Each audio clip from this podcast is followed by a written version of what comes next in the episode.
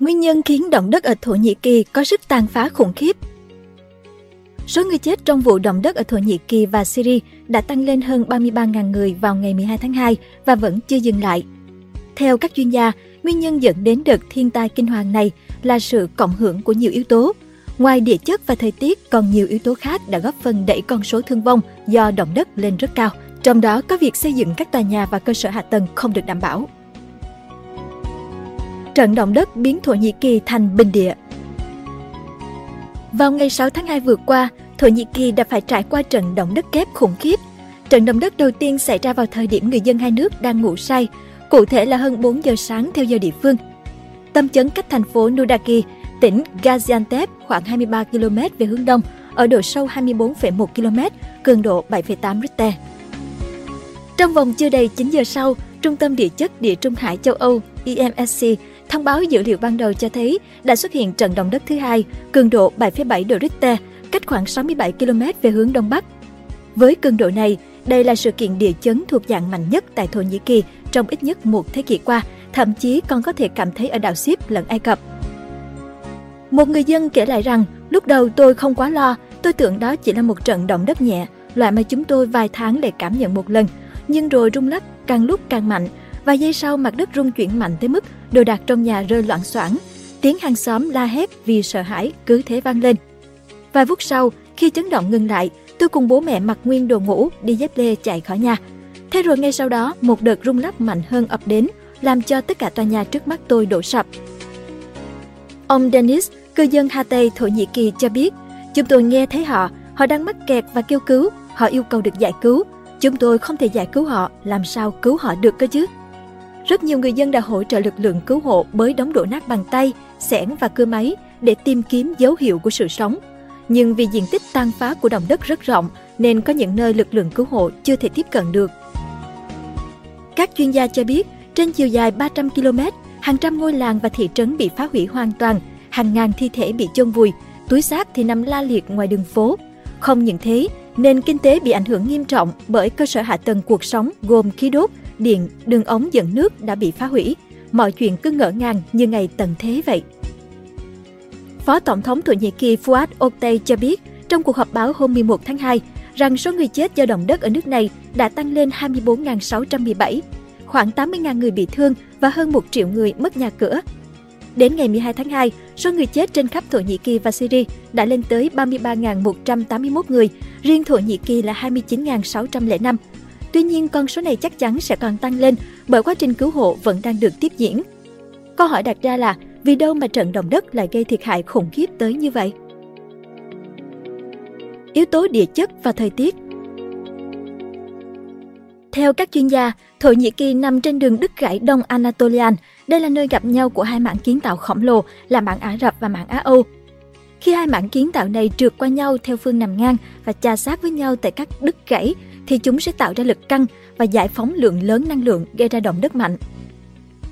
Cụ thể là trận động đất đầu tiên hôm 6 tháng 2 xảy ra vào rạng sáng với cường độ 7,8 độ Richter, bắt nguồn từ đầu phía tây nam của đứt gãy Đông Anatolia, gần ngã ba giao với hệ thống đứt gãy biển chết. Chấn tiêu nông khiến trận động đất càng tàn khốc hơn. Trận động đất lớn thứ hai chỉ kém mạnh hơn một chút, cường độ 7,7 độ Richter xảy ra 9 tiếng sau đó. Vị trí xảy ra cách tâm chấn trận động đất đầu tiên khoảng 100 km về phía đông bắc.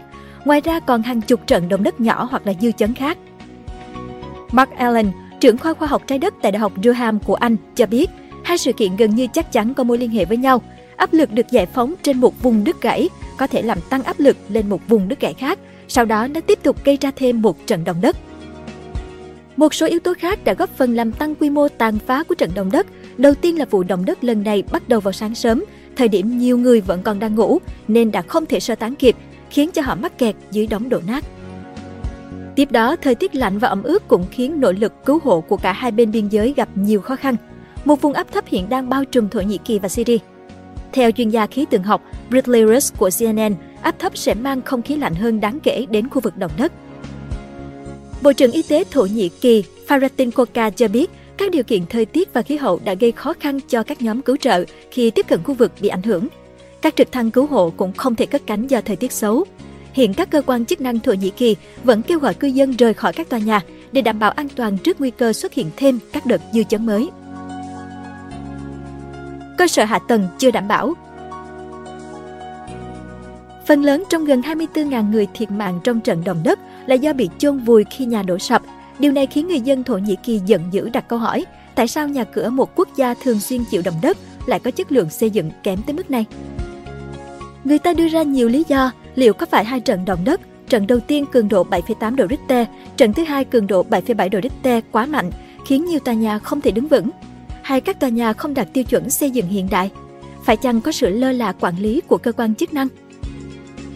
Theo giáo sư Okan Tisuz từ Đại học Kỹ thuật Istanbul, hậu quả của trận động đất hôm 6 tháng 2 là sự kết hợp bi thảm của tất cả những yếu tố trên. Đó thực sự là những trận động đất mạnh với trận đầu tiên có sức mạnh gần tương đương với năng lượng giải phóng từ vụ nổ khoảng 5 triệu tấn TNT, trong khi trận thứ hai tương đương 3,5 triệu tấn. Hầu hết tất cả các tòa nhà đều khó có thể trụ được sức mạnh như vậy, ông Okan Tiosus cho biết. Đồng quan điểm này, Sinan Tukan, kỹ sư xây dựng và chủ tịch Hiệp hội trang bị ứng phó động đất của Thổ Nhĩ Kỳ cho biết, các trận động đất không chỉ cực kỳ mạnh mà còn xảy ra liên tiếp nhanh chóng. Nhiều tòa nhà chỉ bị thiệt hại nhẹ đến trung bình trong trận động đất đầu tiên nhưng đã sụp đổ sau trận thứ hai.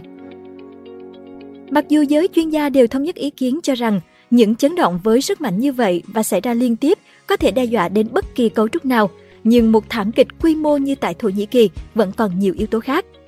Tukan cho biết, theo ước tính chính thức, 6.000 đến 7.000 tòa nhà đã sụp đổ vào ngày 6 tháng 2. Dù mạnh đến đâu, không trận động đất nào có thể gây ra thiệt hại lớn như vậy nếu tất cả các tòa nhà đều đạt tiêu chuẩn. Hầu hết các tòa nhà bị sập hôm 6 tháng 2 được xây dựng trước năm 1999 khi trận động đất mạnh 7,6 độ Richter tấn công khu vực Tây Marmara, khiến cho 17.500 người thiệt mạng. Kể từ đó, chính phủ Thổ Nhĩ Kỳ đã cải thiện đáng kể thiết kế chống chịu địa chấn. Và vào năm 2008, tay vào một dự án chuyển đổi đô thị đầy tham vọng nhằm ứng phó với bất kỳ trận động đất mạnh nào trong tương lai. Vào tháng 11 năm 2022, sau trận động đất mạnh 6 độ Richter làm hư hại hơn 2.000 tòa nhà ở Dusche, miền Bắc Thổ Nhĩ Kỳ, Bộ trưởng Môi trường và Đô thị hóa Burak Kurum nước này nhấn mạnh rằng các nhà chức trách đang nỗ lực để mọi tòa nhà trong nước an toàn trước động đất vào năm 2035. Theo Bộ trưởng Kurum, Thổ Nhĩ Kỳ đã xây dựng lại 3,2 triệu ngôi nhà trên toàn quốc, 250.000 khu vực dân cư tại 81 tỉnh hiện đang được chuyển đổi để đáp ứng các quy định hiện hành. 24 triệu công dân của Thổ Nhĩ Kỳ hiện đang sống ở những nơi an toàn trước động đất. Tuy nhiên, kết quả thì ai cũng thấy những nỗ lực đầy tham vọng này đã không thể ngăn chặn thảm họa. Ông Tukan cho biết, trên giấy tờ, thiết kế chống động đất của Thổ Nhĩ Kỳ đạt tiêu chuẩn toàn cầu, tuy nhiên trên thực tế tình hình lại rất khác. Trước đó, chính phủ Thổ Nhĩ Kỳ đã đưa ra các ưu đãi tài chính nhưng không có quy định bắt buộc phải tham gia vào dự án chuyển đổi đô thị.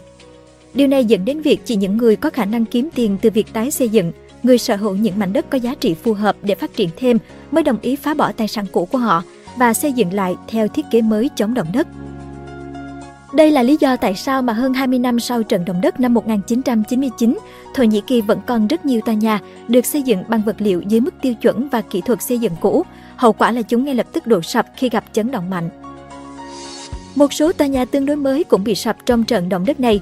Điều đó có nghĩa là các nhà thầu đã đi đường tắt, cố gắng tiết kiệm bằng cách sử dụng vật liệu dưới mức trung bình và chính quyền đã không thực hiện thẩm định trước khi phê duyệt các dự án xây dựng. Không chỉ nhà ở dân sự, rất nhiều trường học, tòa nhà hành chính, bệnh viện và thậm chí cả trụ sở của cơ quan quản lý khẩn cấp và thảm họa Thổ Nhĩ Kỳ ở Hatay cũng bị sập trong trận động đất. Theo quy định của nhà nước, các tòa nhà công phải chắc chắn hơn nhiều so với các công trình tư nhân. Điều này nhằm đảm bảo những tòa nhà đó đứng vững sau bất kỳ trận động đất hoặc thiên tai nào khác và để chúng có thể tiếp tục phục vụ mọi người vào thời điểm khủng hoảng. Thế nên theo các chuyên gia, việc các tòa nhà công, nhà máy điện hay sân bay sụp đổ trong một trận động đất là hoàn toàn không thể chấp nhận được.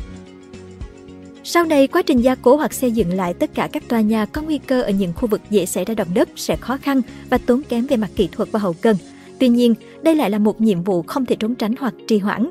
Các chuyên gia kêu gọi chính phủ Thổ Nhĩ Kỳ cần phải mạnh tay hơn trong việc yêu cầu người dân kiểm tra các công trình, gia cố và xây dựng lại nếu cần thiết. Cảm ơn bạn đã xem video trên kênh Người Thành Công. Đừng quên nhấn nút đăng ký và xem thêm những video mới để ủng hộ nhóm nhé!